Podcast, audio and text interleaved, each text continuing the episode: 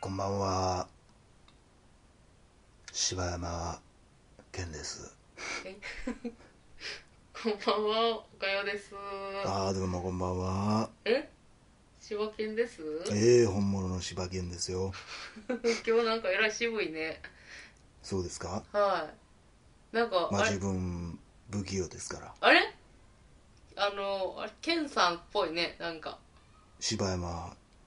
健です 健やな。健さんやな。そうやでせいでええやね。軽っ。美味しいラーメン屋さんどっかにないかなえなんなん美味しいラーメン食べたいの美味しいラーメン食いたいよ美味しいラーメンななんか世間はなんか細麺細麺ってなってるけど僕ねうん中華麺ぐらいのね縮れ麺が好きなのよ私も縮れ麺めっちゃ好きや。あれなんでなんだってあんなさ細麺細麺って言ってる割にさ、うあのインスタントラーメンってほとんど縮れ麺やんかあれでもさ、インスタントラーメンが縮れてる理由ってなんかあるんちゃうんかな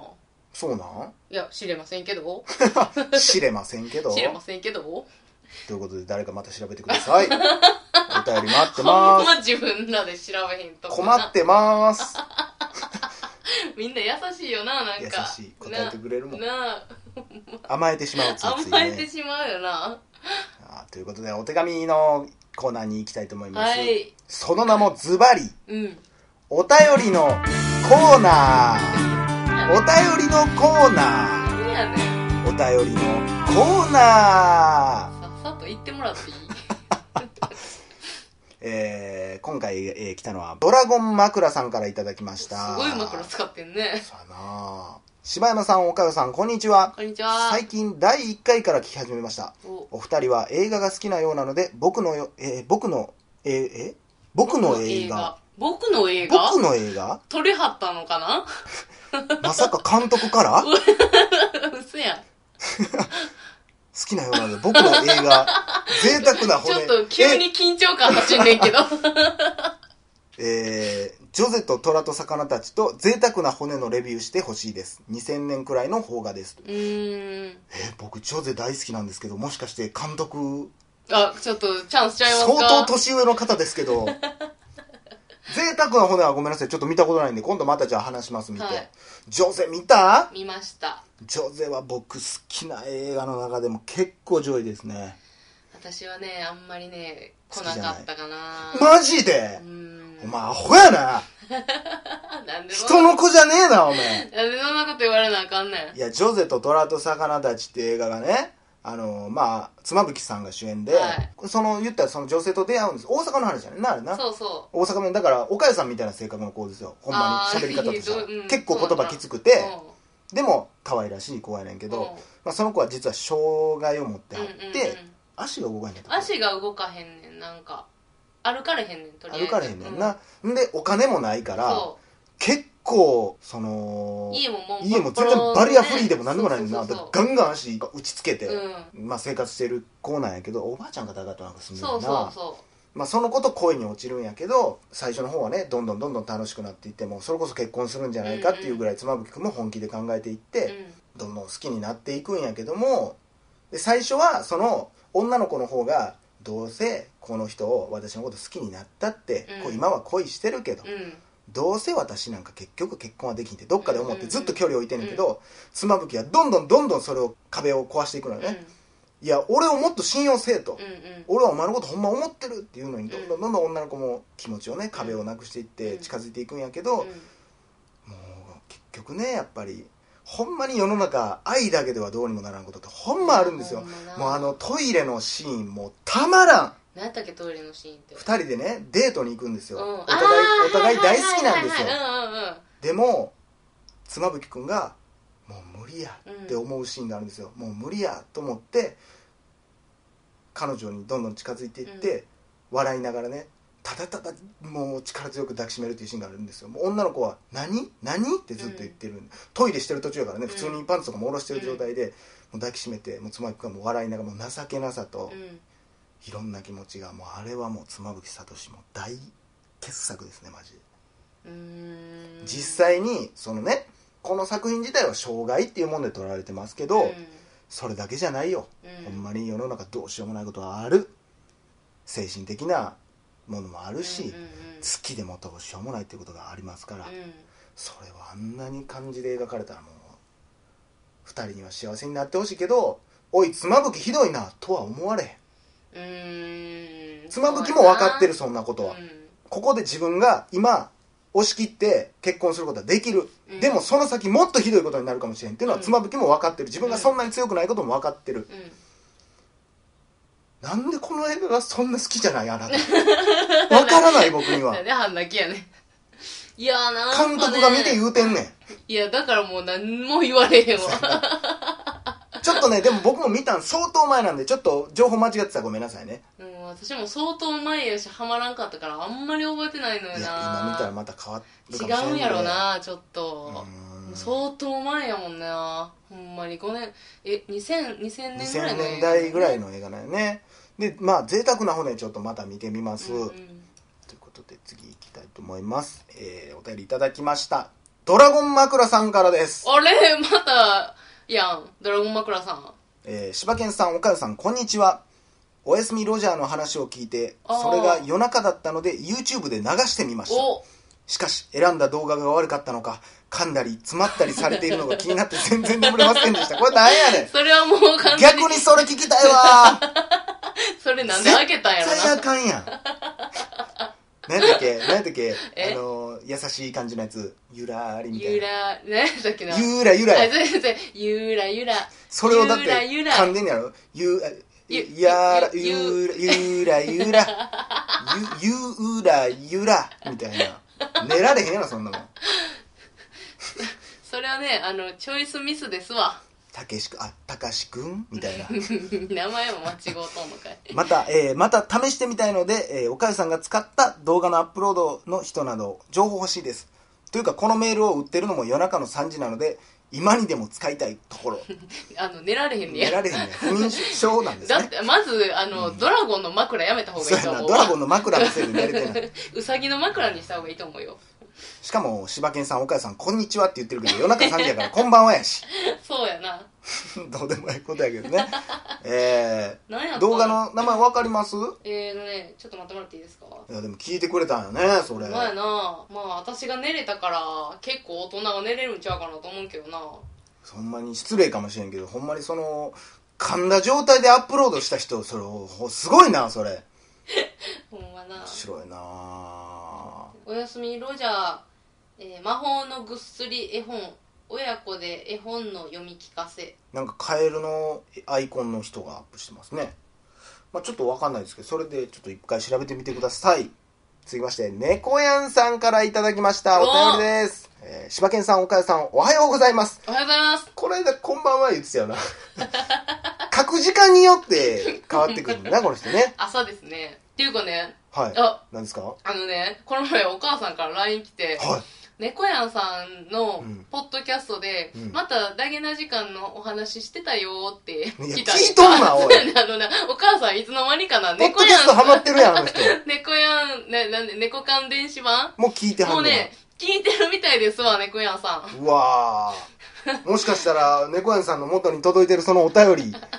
おからのお母さんからのものかもしれないですよ。あのうちのおかんをどうぞよろしくお願いしますあすげえな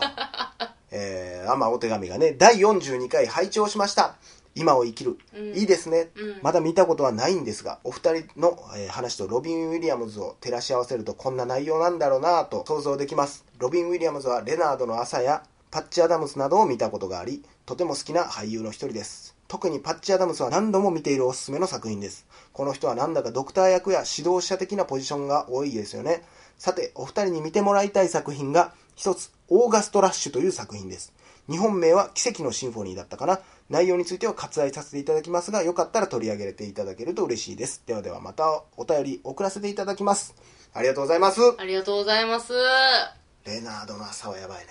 レナードの朝はどんなんだったかしらああのーアルジャーノンに花束をみたいな話ですよ。あー私見たかあな、のーロビン・ウィリアムズと、えーロバート・デ・ニーロが出てて、うんでロバート・デ・ニーロが、えその二人出てんの私絶対見てると思うねんだけどなロバート・デ・ニーロが子供の時に、うん急に倒れるんですよもうほんまちっちゃい時ですよ普通に遊んでる時かなんかに急になんか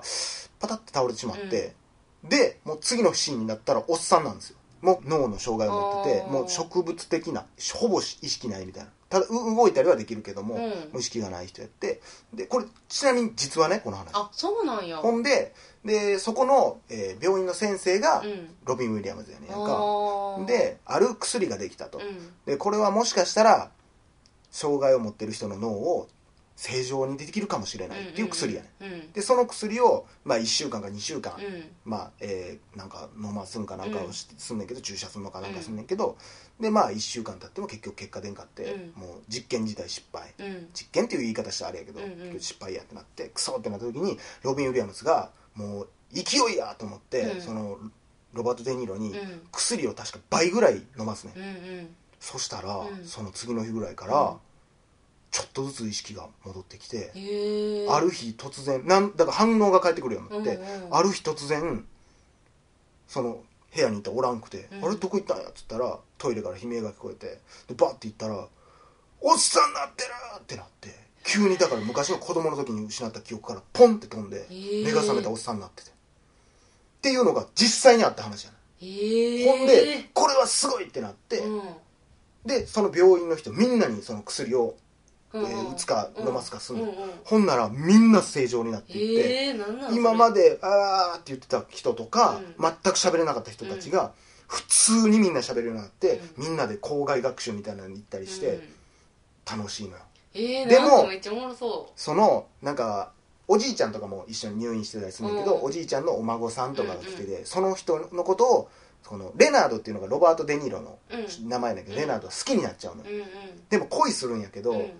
その体の成長と心の成長がつい伴ってないから、うんうんうんどう接していいか分からへんああそこでなんかモヤモヤモヤモヤデータをししたいなとかうんうんどうしていいか怒りとかもどう表していいか分からへんみたいなのがあって葛藤があんねんけどある時に言ったらロバート・デ・ニーロは一足先に賢くなったわけうんよでもうすぐ普通の生活もできるっていう時うんにちょっとずつまた元に戻ってきてることにロバート・デ・ニーロは気づくねんでもロバート・デ・ニーロはみんなには絶対言うなっていうの他の多分でなんとか止めようとロ,、うんあのロビン・ウィリアムズも頑張るんやけど、うんもうどんどんどんどん元に戻っていってしまうな手の感覚がもうなくなってしまって、うんもう言うこと聞かなくなってしまったりとかでこのこれをビデオに撮れと今の俺をビデオに撮れとでいつか薬を作れじゃないけどなんか忘れたけど、うんとりあえず記録しろっつってその恐怖心ったら多分半端やないとうん思うよ、んだからまあアルジャーノンもすごい感動的な話やけど、うんそうやなほんまに同じような感じやね戻っていくっていうねしかもこれどっかのなんとかのなんとか病院の奇跡っていう実際の話やから、うんほんまにあった話なんやなと思ったらすごいあーえー見ますわそれ完全にごめんなさいねパッチアダムスの方が好きって言ってくれたのにレダーでまた話してしまった けどちなみにこの私あれやわえーオーガストラッシュ、うんあの見ましたわ奇跡のシンフォニーを僕も見ましたねあの子供のやつでしょそうそうそうあの音楽の楽譜がすごいこうなんていうのなんかあれよねなんかなんかあの路上生活みたいなんからやっていくやつやんなそうそうそうそうちそうょ忘れたなでもせんな面白かったっけそあねこれね最後すごいえー、とね野外の大きいとこでなんかやってたよねそうおだね母さんに会うとかやったっけ最後なんかねえー、とねお母さんにね会いたくて音楽なんかその孤児たちを集めて音楽活動をやってる人みたいなのがおってみたいな話よねちょっとピノキオみたいな話やんな確かなんか私も授業で見たからなえ音大か看看護学校の授業で見てんよへえなんであれなんか時期的にちょうどやったっていうだけじゃんマジでそれってあそうなんかな多分かそんな前の作品じゃないほんのまなんか精神科の授業でなんか見せられたわそんな話やったっけあれわからんなななんかでも病んでる子やろあのそ子うやったっけなんかそれを多分なんかこう救うみたいなことやった気すんだけどちょっとぜひちょっとこれはまた見てから言いますわちちょょっっとともう一回みんなちょっとそう分やからへなんねちょっと見ますこれということではいありがとうございましたね小籔さありんがとうございまぜすひぜひレナードの朝もねパッチャダムスもめちゃくちゃいい映画なんでぜひ見てください皆さんというはいことでねありがとうございましたありがとうございましえたーおやすみなごさめいんなさいお父さんうわ最後まで聞いてたらお父さんって言われるけど。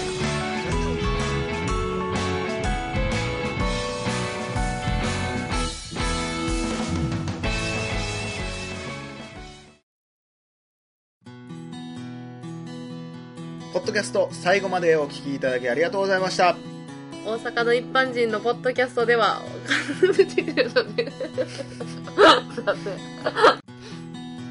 ッドキャスト最後までお聞きいただきありがとうございました大阪の一般人のポッドキャストでは もうあの普通にポッドキャスト最後までお聞きいただきありがとうございました大阪の一般人のポッドキャストでは番組へのご感想ご意見また取り上げてほしいテーマを募集しています、今月のテーマは嘘えー、嘘にまつわる話ならどんなことでも構いません嘘をついたり疲れたり嘘にまつわるエピソード全部嘘で送ってもらっても構いません応募はメールフォームやツイッター直接メールで送ってもらっても構いません